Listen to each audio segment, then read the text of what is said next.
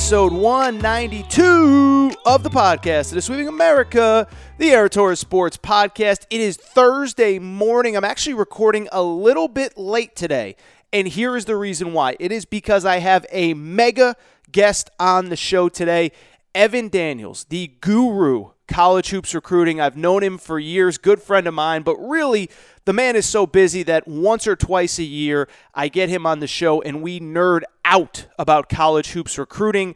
Uh, so Evan will join me on the back end of this show, and we'll talk about all the big storylines. The fact that Kentucky, Duke, North Carolina, in some order, are one, two, and three. The fact that Tennessee has all of a sudden become a recruiting juggernaut. And of course, we'll wrap with Cade Cunningham, number two player in America. A lot of people are projecting him to Oklahoma State, where his brother coaches.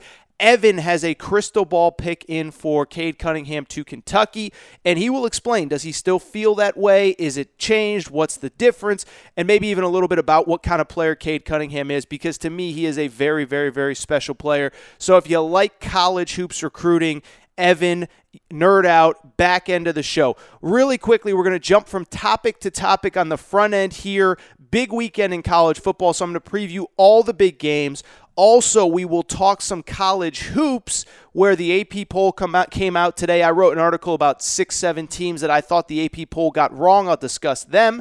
Uh, I will discuss the fact that Michigan State had a major major, major, major, major injury uh, that is could impact the start. It will impact the start of their season. I shouldn't say it could. It will. Quentin Grimes eligible at Houston. So we will kind of have a balance of college football and college basketball. Like I said, we're going to jump topic to topic today. I don't think today is one of those shows where I do 8 or 10 or 12 minutes on one subject. We're going to bounce around and then get out of here and I'm going to lay out so that I can just get Evan on and pick his brain on college basketball recruiting. But before that, I want to remind everybody so many of you are already doing it, but please subscribe to the Aaron Torres Sports Podcast. You can do that on iTunes. You can do that on Podcast Addict app if you have an Android cell phone. That's where I listen to this show. Yes, I nerd out. I'm a loser. I listen to my own podcast. Uh, you can do it on Spotify. You can do it on TuneIn Radio, Pod Paradise. Wherever you listen to your podcast, this show is available. Also, please make sure rate and review the show. Give us a quick five stars, like Trip the Cats fan did last week. I read his his uh, his little post here, but I'll read it again because Trip is the man. He says, "My dad was the one who started me on this podcast. I'm a big Kentucky fan, and I love it. I listen whenever I can find the time. I really enjoy this podcast. Keep it up. So thank you to Trip." Uh, thank you for everybody who has downloaded, subscribed, rated, reviewed the show. If you haven't done so yet, please do so. Also, Aaron Torres podcast Instagram page, Aaron underscore Torres underscore sports underscore podcast. And of course, finally, Aaron Torres podcast questions at gmail.com. That's Aaron Torres podcast questions at gmail.com. Do have a couple sitting in the inbox, so I will try to get to them before the start of the season. Uh, and we will get into all of that. We will get into all of it. We will talk some college football right now. I should mention, by the way, our old sponsor, Blue Chew, is back. I'll tell you more about them in a little bit. But let's talk some college football because this has been kind of one of those years, let's be honest, where there's been some really good weekends of college football and some really bad weekends of college football. This is definitely one uh, that you're going to basically just want to ignore your family, uh, grab some Funyuns. I don't even know if Funyuns are still a thing, to be honest. Fritos, Doritos, whatever you eat, whatever your go to uh, comfort food is, grab a big bag, sit on the couch, tell your girlfriend, tell your wife, honey, I'm sorry. Uh, I'm going to be ignoring you all day today. And by the way, I'm sure it's going to go over really well when you tell your wife or husband that, oh, by the way, I'm going to be basically ignoring you. But this is one of those weekends that we live for in college football. This is one of those weekends that when you're sitting there in August and there's nothing to do and you're twiddling your thumbs, you say, I can't wait for college football. Well, this is one of those weekends. We have three really, really, really marquee games Wisconsin at Ohio State, uh, Auburn at LSU, Notre Dame at Michigan. We got a couple other ones I'll get into as well. But again, what I said on last episode stands true today. And that's that I think we're finally at the point in the season where we kind of know what the narratives are, right? We know what the storylines are. Is this finally the year that LSU topples Alabama? What is the health of Tua Tagovailoa? Will he be ready in two weeks or three weeks to play Alabama? Um, Ohio State, are they for real? Can Wisconsin pull the upset this weekend? Can the Pac 12, Oregon get back into the mix? Is anybody going to knock off Clemson? We finally have these narratives. And so let's get into this weekend because this is one of those weekends that is going to define the college football season. The first big game Wisconsin at Ohio State. It's at the Horseshoe. It's a noon kickoff. For those of you who don't know, one of the companies that I work for, Fox, has made it a priority, put their big games on early. So many big games on at night. They want their premier games on early. That is why Wisconsin Ohio State is a noon kickoff. And I still think this game has a lot of juice to it. And so it's funny because it's one of those deals where obviously Wisconsin loses last week and everyone feels like, oh, this game just completely lost its luster. It really didn't because you have to remember that Wisconsin now is still in the same position they were a week ago.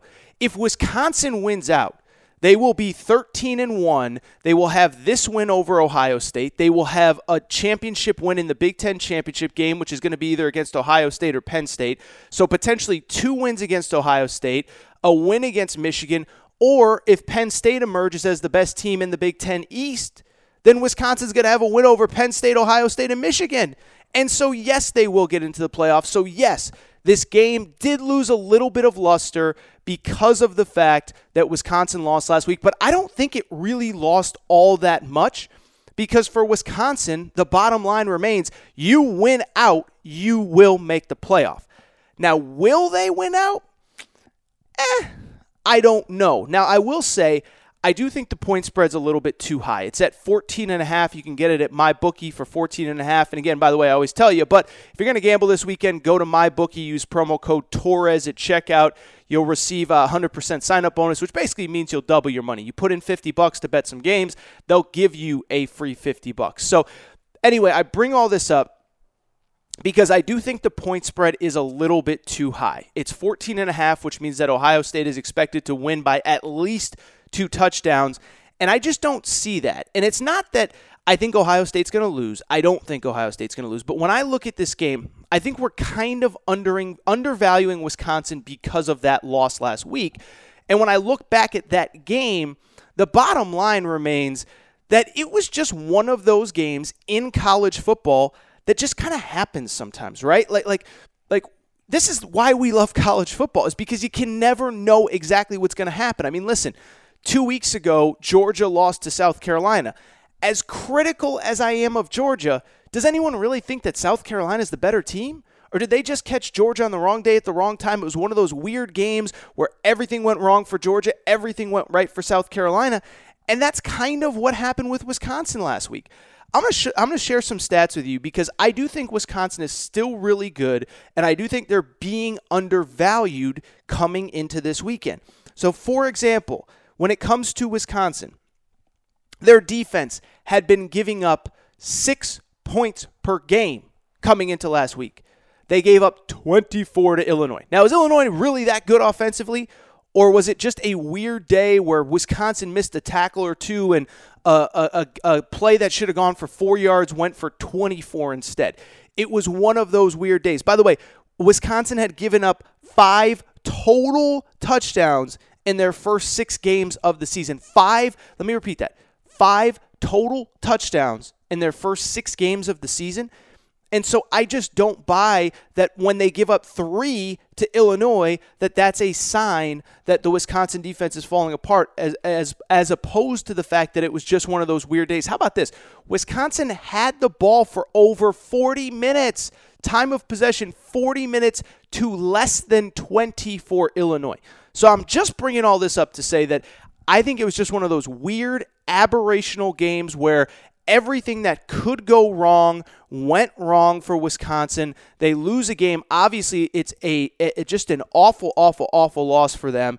And so when I sit back and I look at this game, I'm picking Ohio State to win, but in terms of my bets and my picks and my predictions, I will take Wisconsin to cover the 14 and a half. I just think they're way better than they looked uh, last weekend. And I just think it's one of those deals where everything that could go wrong did. I don't think it's a sign that there's some terrible team that they were really overrated. I actually think now maybe they're actually a little bit overrated now, and people don't realize just how good they are. All right, second game, big game. Auburn at LSU. It's about a 10 and a half, 11 point favorite for LSU. And obviously, look, the narrative here is this. Auburn, by the way, is another team like Wisconsin, which kind of controls their own destiny. Now, look, they still got to play at LSU this weekend, Georgia and Alabama. So I'm not predicting them to run the table, but everything's in front of them for, for Auburn. And then, of course, for LSU, they win this game. You know what they have next week? A bye. You know what they have after that? Alabama. You know what happens if they beat Alabama off the bye? They might be playing for the SEC championship and they might be making the college football playoff. And so I do think LSU comes into this game focused, and I do think Auburn comes into this game with a lot to play for as well. But when it comes to Auburn, I want to go back to what I said after the Florida game. If you remember, Nick Coffey, he and I talked about that game. I predicted Auburn to win that game. They got smoked by Florida. And after the game, do you remember what I said? Because it's something I've been thinking about over the last couple days when it comes to this game. And that is very simply this Are we completely overvaluing Auburn because Bo Nix completed a last second touchdown pass to beat Oregon? Because I kind of think we are. And what I mean by that is if that pass falls incomplete, and Auburn doesn't rally to win that game at Oregon, I think we have a completely different perspective on Auburn. I think we're sitting here saying like Auburn sucks, Gus Malzahn's going to be fired, uh, they're terrible, they were overrated, they were never that good to begin with, and it sounds crazy, but I really truly believe that to be true. And I also believe that we're kind of overvaluing Bo Nix on that one touchdown pass to Oregon against Oregon. And then the fact that he was really good in two games against two really bad teams, Arkansas last weekend, and then Mississippi State earlier in the year. And why do I bring that up? It's because if you look at Bo Nix, their freshman quarterback at Auburn, in his three biggest games, that would be against Oregon on a neutral field that was basically a home game, at Texas A&M, at Florida. Here's what you need to know. Against Oregon, we got so hyped about that touchdown pass to end the game, right? You know, he finished 13 for 31 passing. This is Bo Nix, 13 for 31 passing, two touchdowns, two interceptions in that game. Not good. How about when they played at Texas A&M? Oh, they go to A&M, they win 28 to 20, big upset, they win. Uh, great win for the team. Auburn scored on their first two possessions, and obviously for those of you who follow college, who follow football or who play football, never forget that usually with an offensive mind like Gus Malzahn, they'll script out the first couple plays, the first series, maybe the first series or two. So once Auburn got off script, they basically didn't score against A&M.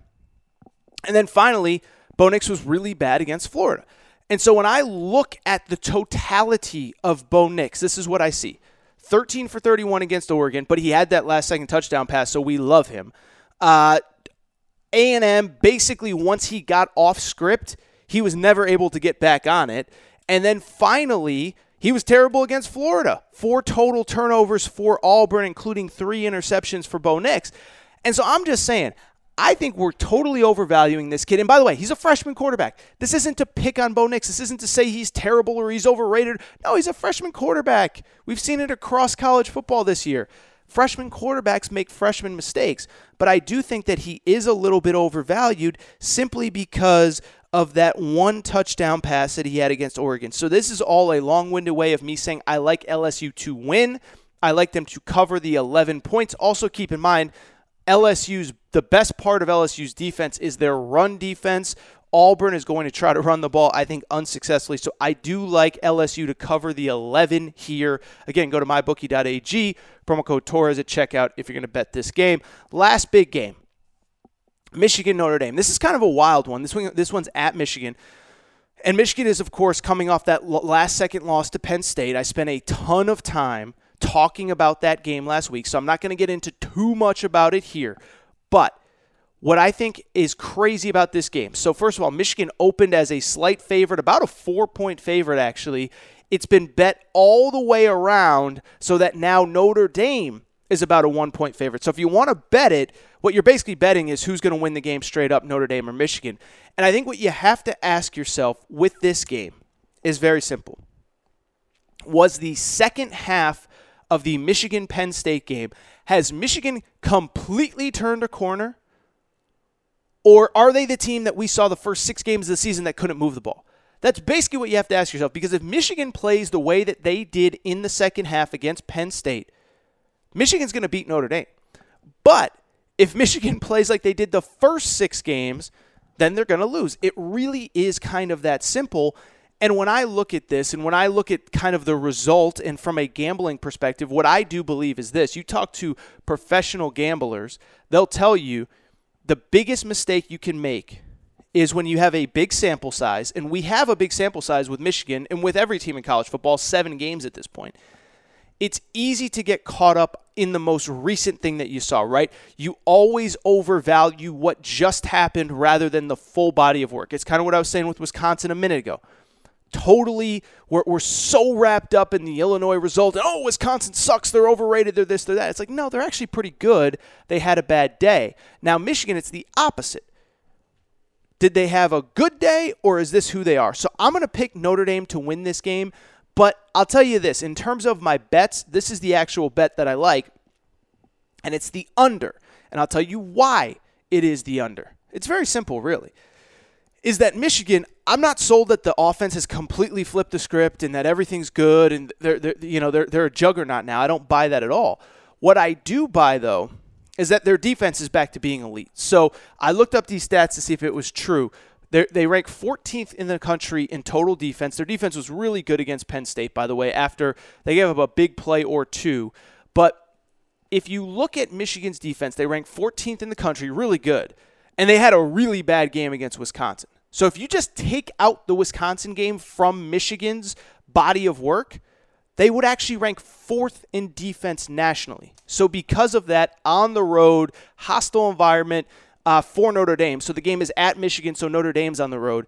I don't think Notre Dame is able to move the ball up and down the field, even though they're coming off a bye. I like the under in this game.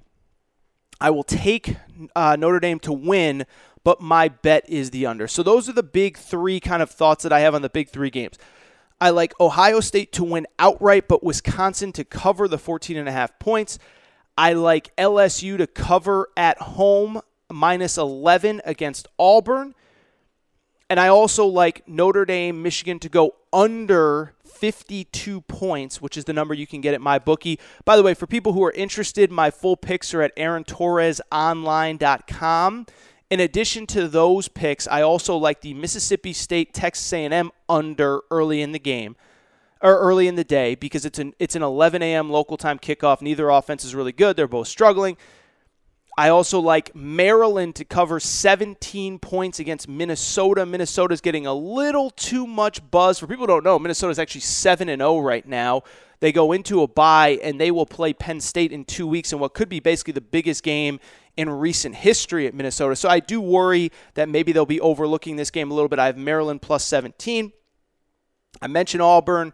Arkansas plus 32 at Alabama. I talked about on Saturday or on Sunday show, so I'm not going to repeat too much here.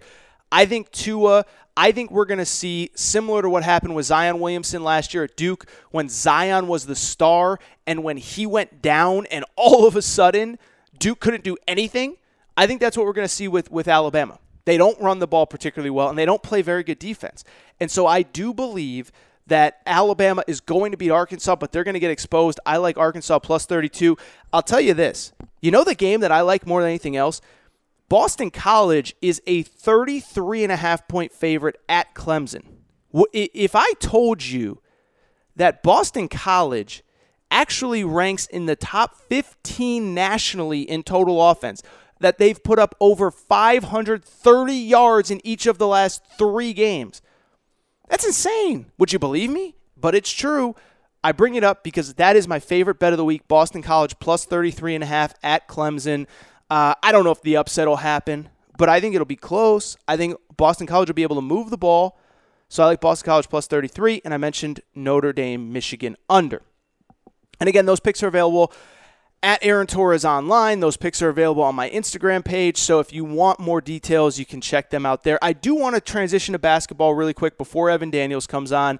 Evan is is I'm so excited. He he just has so much to say. He has so much information.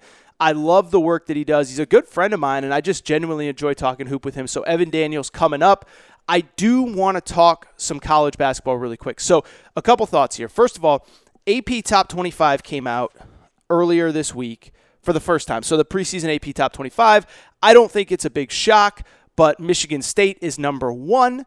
Uh, Kentucky 2, Kansas 3, and Duke 4, which means that we will have the top four teams in all of college basketball at the Champions Classic to open the season. Not, uh, not this coming Tuesday, but the following one, November 5th. We are here, people. We have made it. College basketball is about to start. So I cannot tell you how excited I am about the start of the college basketball season.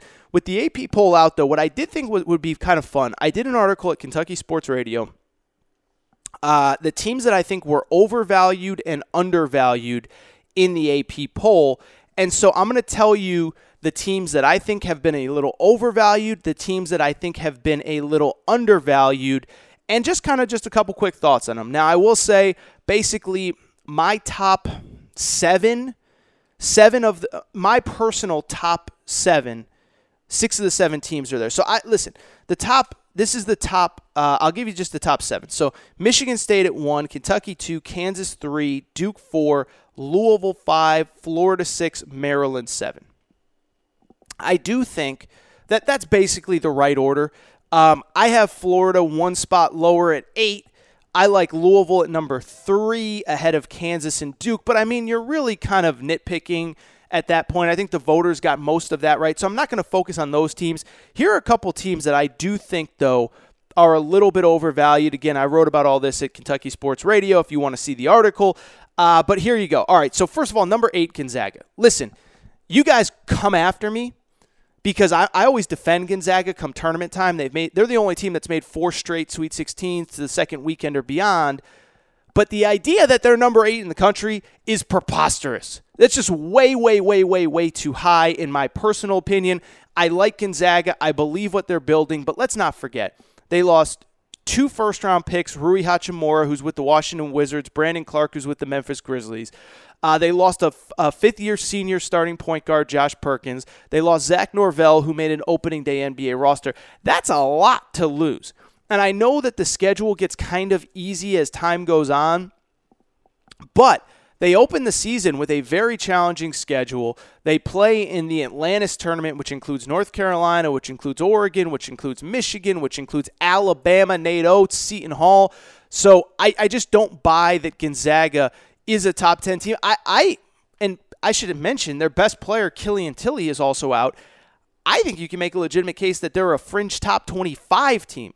So number eight is just way too high for Gonzaga. I do give them credit for beating Michigan State this weekend. I'm going to talk about Michigan State in a second because they got some devastating uh, injury news over the course of this week. Other team that I think is way too high, North Carolina, number number nine. Um, listen, I think Cole Anthony might win National Player of the Year. I think he's going to be Trae Young like in the fact that he's going to have the ball in his hands. Everything's going to revolve around him. I don't believe the rest of the pieces are there, though. I've said it a bunch of times. Maybe I will be proven wrong, but I don't buy grad transfers transferring up from some small conference that nobody's ever heard of. And because they averaged, you know, 19 points a game down at uh, you know Eastern Kentucky Tech that they're gonna you know they're gonna be able to play in the ACC. The bottom line is that North Carolina is relying greatly on grad transfers this year. I think Cole Anthony is going to be awesome. I don't buy the rest of the pieces. I have them, uh, you know, in the, the like the 14 to 20 range, but I just don't see them as a top 10 team. I will also say I don't see Villanova as a top 10 team. They're in at number 10. Bottom line with Villanova is this: they won the national championship two years ago, right? They lost four players to the NBA draft that year, three of them early when they weren't anticipating losing them. Okay, it happens, whatever. They come back last year. They lost two players from last year's team. Their two best players, Eric Paschall and Phil Booth. They lost both of them. Eric Paschall, second round NBA draft pick. Um, Phil Booth is with an NBA team in the G League right now. So basically, you've lost six NBA caliber players in the span of two years, and Villanova doesn't recruit in such a way that they can easily replace those kids. And I would add, on top of that, the kids that they did recruit. Well, Jahvon Quinerly was the highest profile player in last year's class. He already transferred. He's now at Alabama. And Bryan Antoine, who's the high profile player in this year's class, guess what? He transferred too. Or no, he didn't transfer. He's injured. Excuse me. He's injured. He's going to miss at least the start of the season. He had shoulder surgery. He hasn't even played basketball since like March. And so I just don't believe that Villanova is going to have the bodies and the talent uh, to kind of sustain this. I think they're a good team. They'll be a three, four, five seed in the NCAA tournament.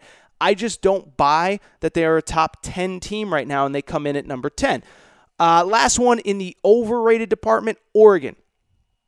I don't buy it, man. I, I really don't buy it. This is a team that when they went to the Final Four a few years ago, what they did better than anybody, they evaluated those second tier recruits Dillon Brooks, Tyler Dorsey, Jordan Bell. And as sophomores and juniors, those guys blew up. Dillon Brooks is now in the NBA, Jordan Bell, Tyler Dorsey, all NBA players. For whatever reason, they had so much success doing that and they completely flipped their recruiting philosophy. Now they're recruiting these one and done kids. They had uh, Louis King and Bol Bowl last year. They're bringing in a bunch of transfers. This year they added like three transfers late, two grad transfers. And I just don't buy that this recruiting philosophy is going to work for them. So, on paper, yes, Oregon has the most talented roster in the Pac 12. I do not buy that this is a team that has the that, that is going to gel and mesh. One, they just have a bunch of new players. But two, you have guys that think they're either one and dones or they're going to only be in college for a little while.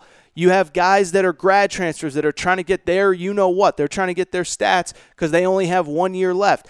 Oh, by the way, you have players that returned last year whose roles are going to change. So I just don't like the makeup and I don't like the chemistry and I just think it's weird and I don't get why everyone's so high on Oregon, especially after last year. I know they made the Sweet 16, but they really, really, really struggled during the regular season. All right, three teams really quick that I think are actually underrated in this early AP poll. So, first of all, um, the first one that I have that I just think is completely underrated Arizona at number 21. I think they're the best team in the Pac 12. They don't have the top to bottom talent of Oregon, but Nico Mannion's a stud at point guard. Josh Green, another uh, McDonald's All American who I think is going to be effective right away. He himself is coming off of an offseason injury as well. Devonaire Doutrive, that's the name to remember. Cool name. Wish my name was Devonaire. No big deal. It's not. But uh, he has been the guy that's supposedly been blowing up during uh, fall camp and practices, and he could be a major player.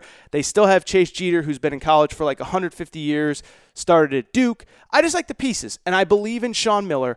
I know it's easy to criticize Sean Miller. He's never made a Final Four, but I bring this up all the time. He has made five uh, Elite Eights and seven Sweet 16s. And so when you talk about a guy that has made five Elite Eights, you know what that means to me? That's a guy that has been right on the cusp five times. He was a, you win one out of five. You bet 200. You don't even, excuse me, he's actually been to four Elite Eights. Okay, whatever. He's been to four Elite Eights. You go one for four in those games. Nobody's calling you the most overrated coach in the country. So I believe in Sean Miller. I think Arizona's going to be good. Are they going to make the Final Four this year? Probably not, but I do think they're the best team in the Pac 12. I think they're underrated. LSU at 22. Listen, I've been over this so much in the preseason. I'm not going to belabor the point, but Javonte Smart, keep in mind that when Tremont Waters got hurt last year, Javonte Smart stepped in. He dropped 29 points on the Tennessee Vols. I believe that Javonte Smart uh, can be an all SEC caliber player. I believe that Skylar Mays, who averaged double figures, can be an all SEC caliber player. Trendon Watford's really good. I like the talent. I have them in the top 15. Um, and I think that you can make the legitimate argument that they are a top 15 team, that they are the, I don't think they're the second best team in the SEC, but I do think they're the third best team. Last one is Colorado, another team that I've talked about extensively. But top seven players back off last year's team. Fifth place finish in the Pac 12, 23 wins. How about this? Didn't have a guy enter the transfer portal. Didn't even have a guy test the NBA draft waters, which means that they have been together as a group since all the way back in uh, May, all the way back in the spring. They've been building for this moment, this moment in time. And I just believe that when you have that much talent returning, remember they won 23 games last year. When you have that much talent returning, and they've all played together and they all know each other. I think they're a top 25 team. So, Colorado, those are the teams that I think are overvalued and undervalued. Again, Gonzaga, UNC, Nova, Oregon, overvalued. Arizona, LSU, Colorado, undervalued. Want to wrap up with a couple quick college basketball notes. Um, the first one, really kind of a bummer. So, Josh Langford, I think most people kind of know the story by now but he was Michigan State's second leading scorer last year for the time that he played. He only played less than half the season. He went down with a foot injury late December, early January. Uh, they kept pushing back the timetable, kept pushing back the timetable until basically it was announced that he would not play in all of last year. He returns this year. The plan is to get healthy, have him to go ready to go to start the season. And we find out this week that he's not ready to go and that Tom Izzo basically announced that that he's had re-aggravated the foot injury, that they are going to evaluate him, and that he might not be back till the earliest in mid-January. So a couple things here. First of all, um, it was kind of fu- I don't know if funny is the right word, but maybe ironic. But I-, I told you last episode that Michigan State lost a preseason exhibition to Gonzaga. I did a little write up on it and I tweeted about it and all that kind of stuff. And it, the, the ironic part was, I, I got a couple people, well, I like how you mentioned that Josh Langford didn't play in the game, and that's probably why they lost. It's like, well, the buzz behind the scenes is that Josh Langford had been behind schedule. And so this was just something that had been kind of talked about quite a bit uh, behind the scenes in college basketball. But it became official this weekend. And it's such a bummer. You feel terrible for the kid. I would say, on a positive note, though, it's not necessarily the worst thing for Michigan. It's not good, but it's not the worst thing because keep in mind that last year he was out all January, February, March, and Michigan State still made the Final Four. So it's almost as though they've gotten used to playing without him. Aaron Henry, who's a kid that I think a lot of people have kind of. Aaron Henry's the kind of guy that, like, he almost reminds me like Jarrett Culver from last year.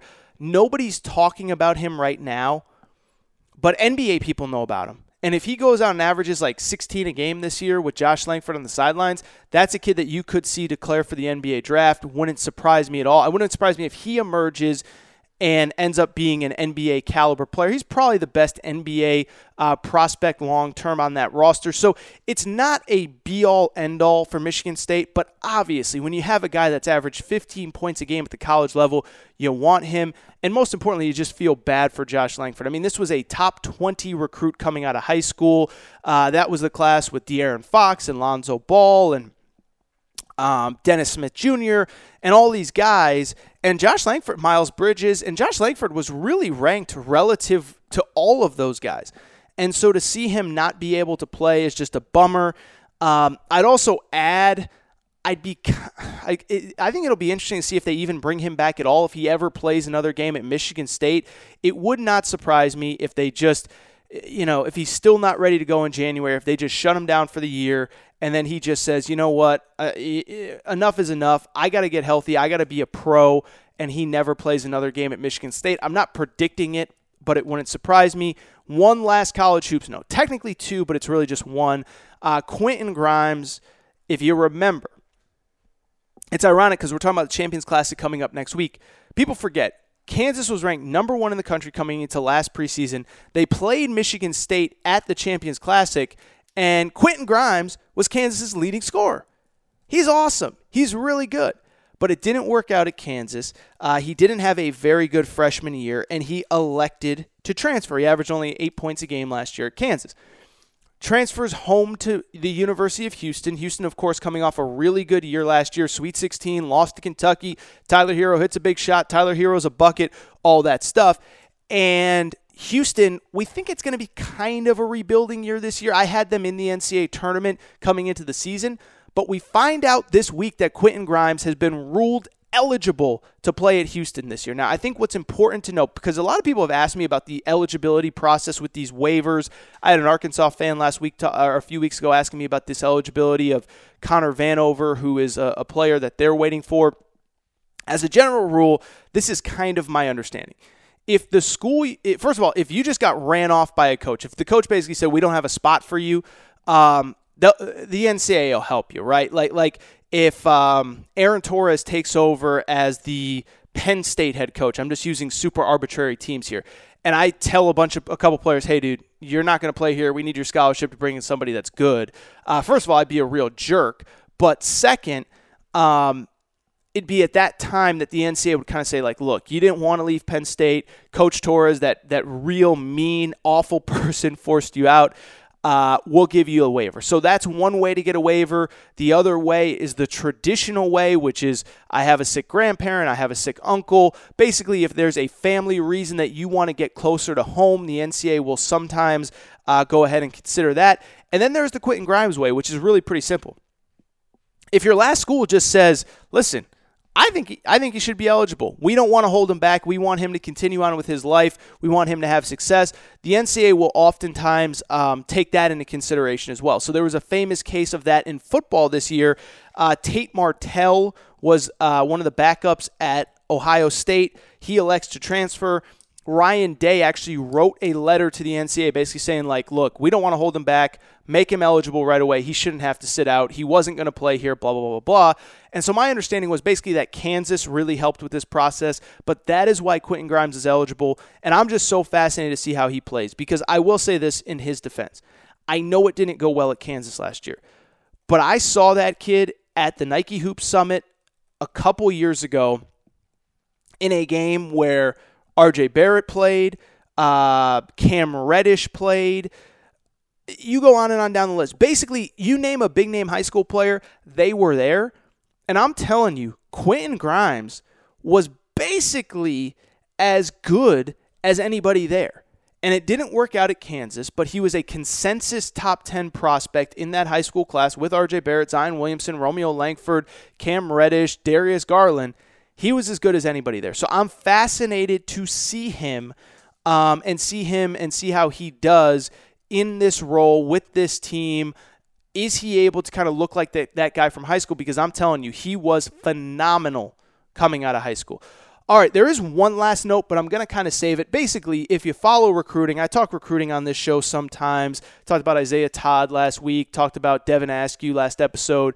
Um, Tennessee picked up a commitment, big time commitment from Jaden Springer, a top 20 high school player in America. Uh, he chose Tennessee, and why this is a big deal is this. This is now the third player in the high school class of 2020 that's a top 40 player that chose Tennessee, which is insane because you think about the fact that um, just a couple years ago, they were recruiting Admiral Schofield. Grant Williams was a guy that was basically being recruited by the Ivy Leagues and didn't have any major offers. And now Tennessee's getting top 20 prospect. I was going to talk about that, but here's the bottom line. I have the best recruiting analyst in the world coming on to talk all things recruiting, so I'll just ask him. It's like if I was gonna if I was gonna talk about painting and then I was gonna have Picasso on the show later in the show, I'd just be like, "Yo, Picasso, what's your thoughts on this painting stuff?" Right? Like like, why, why, why am I going to talk recruiting when I got the GOAT coming on after me to talk recruiting? So I'll save the Tennessee stuff. I will save all the other recruiting stuff. But again, Evan's awesome. He talks Cade Cunningham. He talks, uh, you know, uh, I, what I think is interesting uh, how many players are considering the international route post RJ Hampton. So a lot of good stuff coming up with Evan Daniels. By the way, that Picasso thing was phenomenal. Don't don't even try to deny that the Picasso thing made you laugh. Yeah, if I was having Picasso on the show, I wouldn't be talking painting right before. I would just bring on Picasso to talk about it, and that's what I'm going to do now with Evan Daniels. So I want to thank you guys for listening to today's Aaron Torres Sports podcast. if you're not subscribed, we're going to ramp up the college hoop stuff right now going into the season.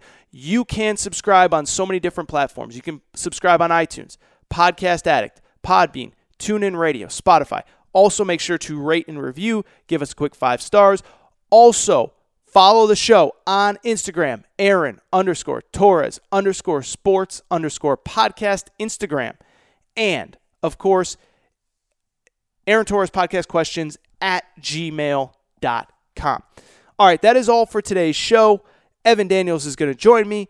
I want to thank you guys for listening. Oh, I forgot to say, shout out to my boy Torrent Craig. Now, here is Evan Daniels. Ah, I threw you a little curveball. Before we get to Evan Daniels, I want to welcome back one of our favorite sponsors, Blue Chew. Fellas, remember the days when you were always ready to go? Well, the good news is now you can increase your performance and get that extra confidence in bed. I'm, of course, talking about our old friends. I told you about them in the summer. Blue Chew and BlueChew.com. Blue Chew is a chewable alternative to Viagra or Cialis and it has the same FDA approved active ingredients as those competitors, so you know that they work. You can take them anytime, day or night, even on a full stomach.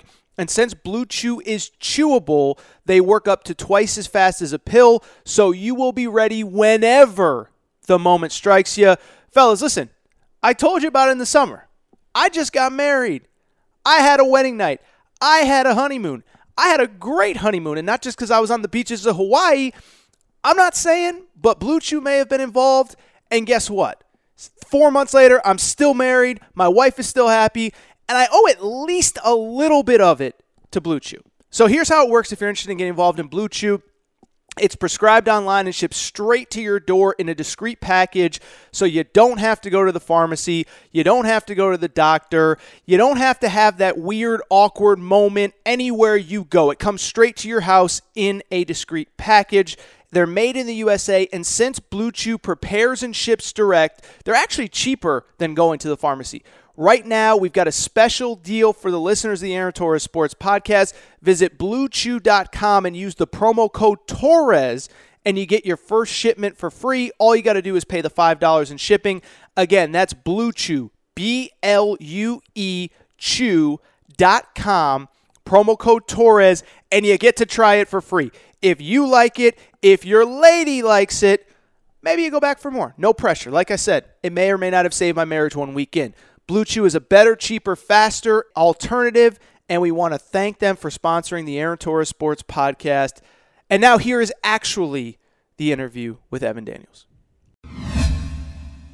All right, and joining me on the phone now, he is the director of recruiting for 24 7 Sports, college basketball insider for FS1, a good friend of mine. We do this probably two, three times a year. Just love picking his brain on stuff going on in college basketball, high school basketball. Evan Daniels, my man, what is going on? Hey, Steve, what's up, brother? I appreciate you having me on. Dude, I. Yeah, I was gonna say I appreciate you doing this. Um, you know, I just you know I love talking hoops with you. Uh, I could do this every week, but you are a busy man. Um, and I, I just think it's a cool time of year for you to come on, and I appreciate you making time in what I know is a busy time as we get set for the, the first wave of National Signing Day for, for high school basketball players to sign with colleges. And I would start with this, Evan. You know, listen, I, I follow this stuff. You've been doing it forever. Um, and it's pretty standard to have Duke, Kentucky in some order one, two, two, one, whatever. Uh, this year, I was looking at your rankings, and obviously I follow this stuff too.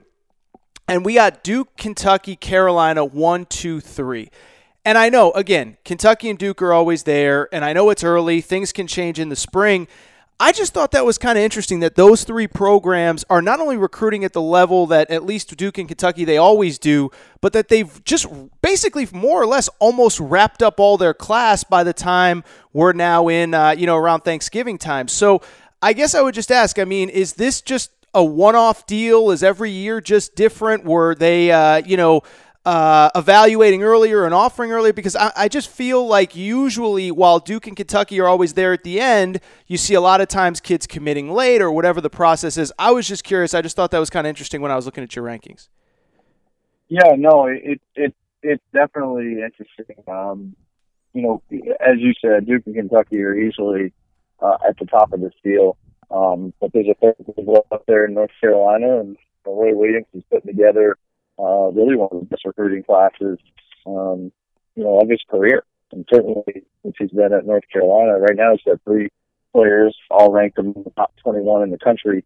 Um, but in terms of like these classes being built out maybe earlier than you remember, I think that's a fair point, and I think uh, where I would point to why is because of uh, the the sped up recruiting process with official visits.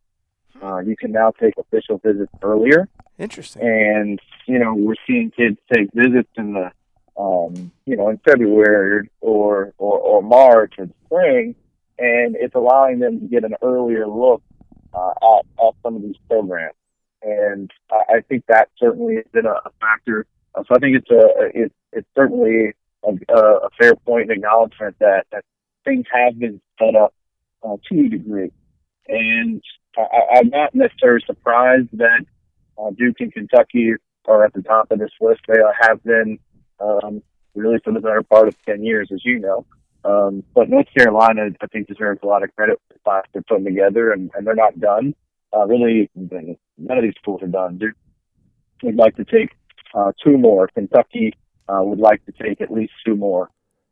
North Carolina um, space for another person or two. So uh, it's um, it's been an interesting year uh, from a recruiting standpoint, but the blue bloods at the top, especially these three, uh, are really dominating.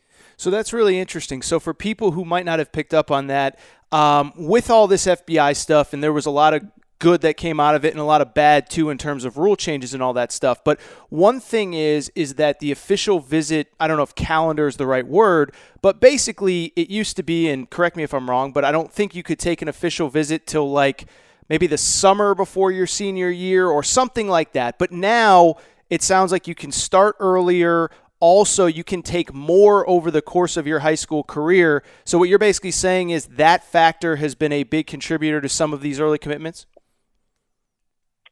Yeah, no, I think it. I think it certainly has. I think that's uh, that's certainly a factor. Anytime you can get a kid on campus for an official visit, um, it it's a big deal. And you know, there's a big difference between getting a kid on campus for an official visit and an unofficial visit. Sure. Uh, obviously, the main difference is the school can front the money and pay for the official visit, uh, but they can also fly the kid down, fly a parent down, um, you know, show them the whole deal. Whereas uh, unofficial visit, it's not quite the same. One of the teams, so we just talked about that top three. Number four is Tennessee. And this is another one I'm just going to kind of lay out for you because it's really interesting, right? Like like even the teams that aren't Duke and Kentucky there every year, it's kind of the teams that you would traditionally expect, right? Like Arizona, Louisville, those teams have all been in the top 5, Memphis since Penny Hardaway's got there. Tennessee, so what is going on at Tennessee? Is it just is it the winning? Is it kind of what I was just saying a minute ago? The evaluations are coming in earlier, all that stuff. The relationships are built earlier because you know Rick Barnes obviously has had two incredible years. And for people who don't follow this stuff day to day, they just picked up a third kid, uh, I believe, in your top 40, 45. I think they have two in the top 20, and they're rolling and they're ranked number four in your rankings right now. Yeah, no, they are they are rolling there, and I actually wrote a story on this today uh, about why they've had so much success on the recruiting trail and, and kind of what led to that. And I think it's a mixture of things. Obviously, Rick Barnes has had a lot of on success. They won 50, 57 games by in the last two years. Um, because of that, uh, it's led to UCLA pursuing Rick Barnes, and he now has a pretty wealthy extension. It's led to a renovation on campus and you know, their facilities are improved. But I think the the thing that winning has really done for them is it's allowed them to go after a, a higher caliber player. Uh, from 2010 to 2018, uh, Tennessee only recruited two five-star players. Wow. Only five kids ranked uh, as a four-star or higher. In 2019, they pulled in a five-star prospect. In 2020, they have two five stars and another kid ranked top 40. Uh, so in the last two years, that's four guys that are four star, four star or higher, and three of those are five stars. So it's been a clear upgrade in the recruiting, and I, I think the winning goes into it. there's also been some connections. You know, Keon Johnson is in Bell Buckle, Tennessee. That's about 45 minutes outside of Nashville, about two hours from Knoxville. Jaden Springer played basketball for Bobby Maze, former Tennessee player. Uh, Corey Walker was just a kid they targeted early. I think the biggest win of all these guys would probably be Josiah James, the kid that Duke wanted. Sure. And they went into South Carolina and used their relationship and, and the fact that they were um, there at the beginning to get him. So it, it's been a clear uh, upgrade in recruitment for Tennessee. I, I think uh, on the court success oftentimes breeds off the court success, and I think that's what we're seeing with Tennessee. All right, so you just mentioned Josiah James, who's on campus right now for Tennessee. I was going to save this for the end, but I might as well ask you. Nobody knows the kids that are in high school, but also the kids that are now enrolling in college better than you. Uh, who are the freshmen? I mean, uh, we'll get back to recruiting in a second, but I was just curious. Like you, you've evaluated these kids for three, four years. Who are the guys that you're excited to watch this year? Well, I'm certainly excited to see Josiah James play. Um, I think probably the guy I'm most excited to see would be uh, Anthony Edwards. Uh, he's the guy that we ranked uh, number one in the top 247. In fact, we're the only ones to rank him number one. Uh, I'm a believer in his game. He's six foot five, uh, very good athlete, terrific change of speed and pace, and a jump shot that's ever improving. Uh, had 18 points in their their first exhibition game. I watched the clip. He looks tremendous. Um, the next step is buying in on defense, but he has all the tools to be that a really good defender. Uh, so Anthony Edwards is top my list. I think Cole Anthony is probably going to be the most impactful freshman. I think yeah. you could see him put up better numbers uh, than anybody. And then obviously, I'm, I'm curious to see how James Wiseman does in Memphis. Uh, I thought he finished his high school career um, uh, playing really well in his best basketball, and certainly playing harder than he had uh, the rest of his. I, I just thought he ramped up his motor, and he was after the game in more ways. So uh, I know that's you know, three, four guys. But uh, I'm really looking forward to all those. And, and then when you go out west, I mean, Isaiah Stewart, you throw him in the Pac-12. I think this is part of their pitch. Uh, throw him into the Pac-12, and he's just going to be beast to be, and that's what he does. When you say that was part of their pitch for Isaiah Stewart at Washington, what do you mean by that? Oh, I think I, I think they they made it clear that you know Pac-12 in some ways is kind of not, not known as the toughest league in the world. There, sure. Um, and and you know with Isaiah Stewart, he's one of the toughest, uh, more physical high school prospects come out in recent years. You know he he thrives off physical play and rim running and using athleticism and playing in the paint. Um, and I think you know he's he's that like throwback uh, youth player that that that that plays with physicality and toughness. And I think part of the pitch was, hey, come out to this league, known as a soft league, you're going to have your way, uh, and you're going to you're going to really bulldoze some people. Very good. Let's get back to the uh, 2020 class, I guess, and you know, I, the the story I think right now is just somebody who kind of follows recruiting but isn't in it day to day like you. Number two prospect in the country is Cade Cunningham. I think anybody who would listen to an interview with you on this show probably knows his background. But for people who don't, uh, his brother is an assistant coach at Oklahoma State. He's the number two player in the class, if I didn't mention it. Uh, I've, I've only seen him a few times, but he's phenomenal. A big, kind of strong guard that can basically do everything you want from a guard, only he's like six seven instead of six two or six three. Uh, but I mentioned Oklahoma, but also Kentucky, North Carolina, two teams that you already mentioned a minute ago uh, are very much in the mix as well. I saw about maybe 10 days ago you put in your own uh, crystal ball prediction for Kentucky, which obviously would be an incredible story, not only because it's Kentucky, but also because his brother, as I said, works at Oklahoma State. Uh, what's the latest? Has anything changed? Are you still confident? I mean, where is this recruitment right now? Because I believe, and correct me if I'm wrong, that we're starting to come down the home stretch. Yeah, so he he just took his final official visit. He was at Washington last weekend. Um, I, I think we're probably not too far away from the college choice. I believe his plan has always been to to make a decision here in the early period. Um, you know, obviously because his brother is an assistant coach at Oklahoma State. Uh, my crystal ball um, made some waves. I think people were a little surprised by it. Um, you know, I still stand by my information. Sure. I you know, I, I think that Kentucky heading down the stretch is the leader uh, for Cade Cunningham. Does that mean he 100% ends up there? Uh, no. The um, you know, there's obviously a draw um, to Oklahoma State, and um, you know, I, Cade hasn't told other schools no.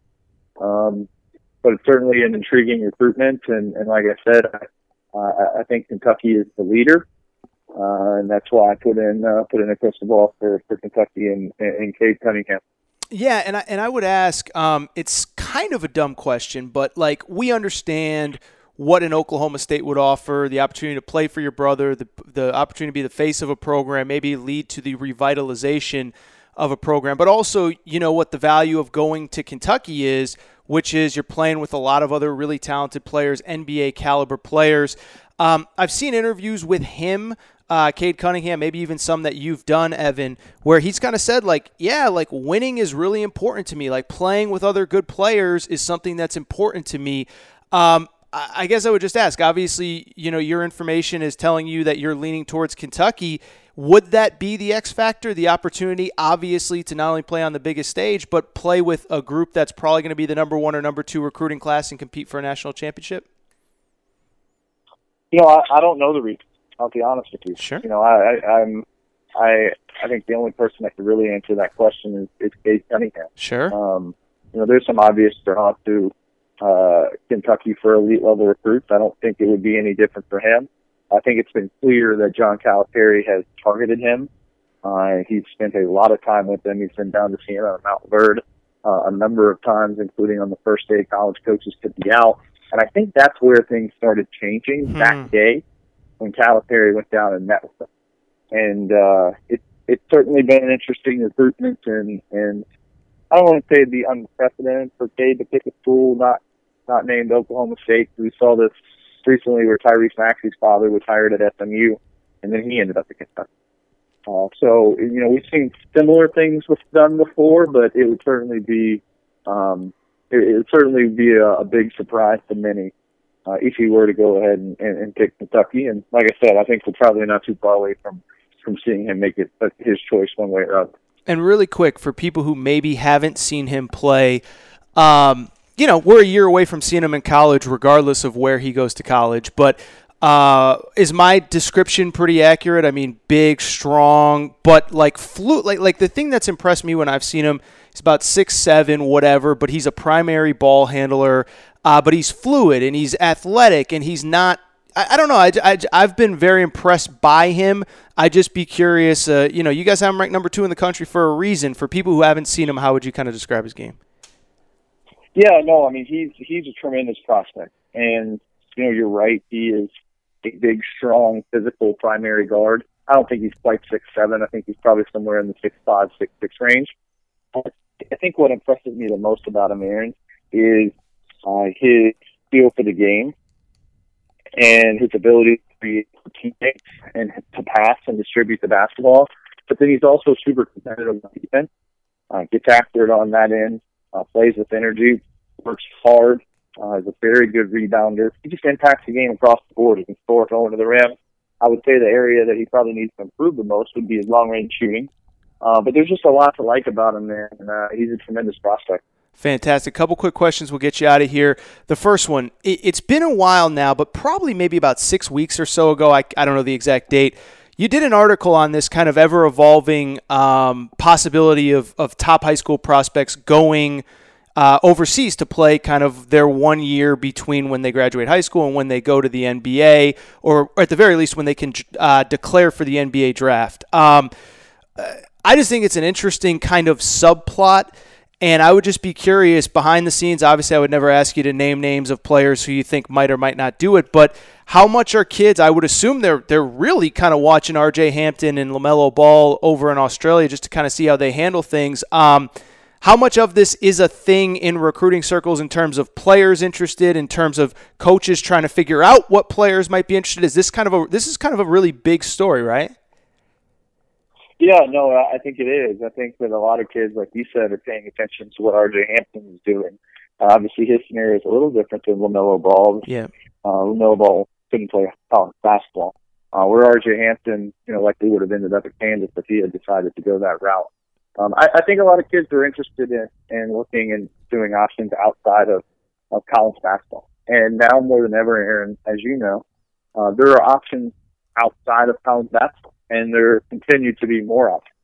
And I think that kids are going to continue to explore those options. Now, uh, are those options best uh, for every kid? No. Are there certain scenarios where they're good for some kids? Then yeah, I think there are. And I, I think we're going to continue to see kids explore whether it be the NBL or potentially the G League or sitting out like MarJon Beauchamp's doing. I think we're going to see more kids do that. All right, very good. Evan Daniels, 24 7 sports recruiting analyst, uh, FS1 College Basketball Insider. Obviously, I know all of you are following him on Twitter at Evan Daniels. Uh, what's next for you, man? I mean, we got a big, obviously, signing period coming up here in a couple weeks, whatever. I don't even know the exact day. I'm clearly did not do enough prep for this interview. But uh, what do you guys got coming up? What do you personally have coming up? Because I know it's a busy time of year for you. Yeah, I'm just gearing up for the season right now, man. Um, as you said, the the early signing period is not too far away, November 13th, and then um, not too far away from uh, college basketball over on FS1 picking back up. So excited for all that. Uh, obviously, you can get all my uh, recruiting and, and, and written content over on 24/7 Sports, and uh, we'll be on FS1 and the Inside the Big East show, and and uh, bouncing around a little uh, this year. So it should be fun. Very cool. Evan Daniels, 24 7 Sports. As I said, FS1 College Basketball Insider. You can see him on FS1. Uh, Evan, bro, we do it once or twice a year, dude. I always appreciate the time. I always learn something. I love talking hoop with you, man. I appreciate the time. Hey, thanks for having me, bro. Have a great day.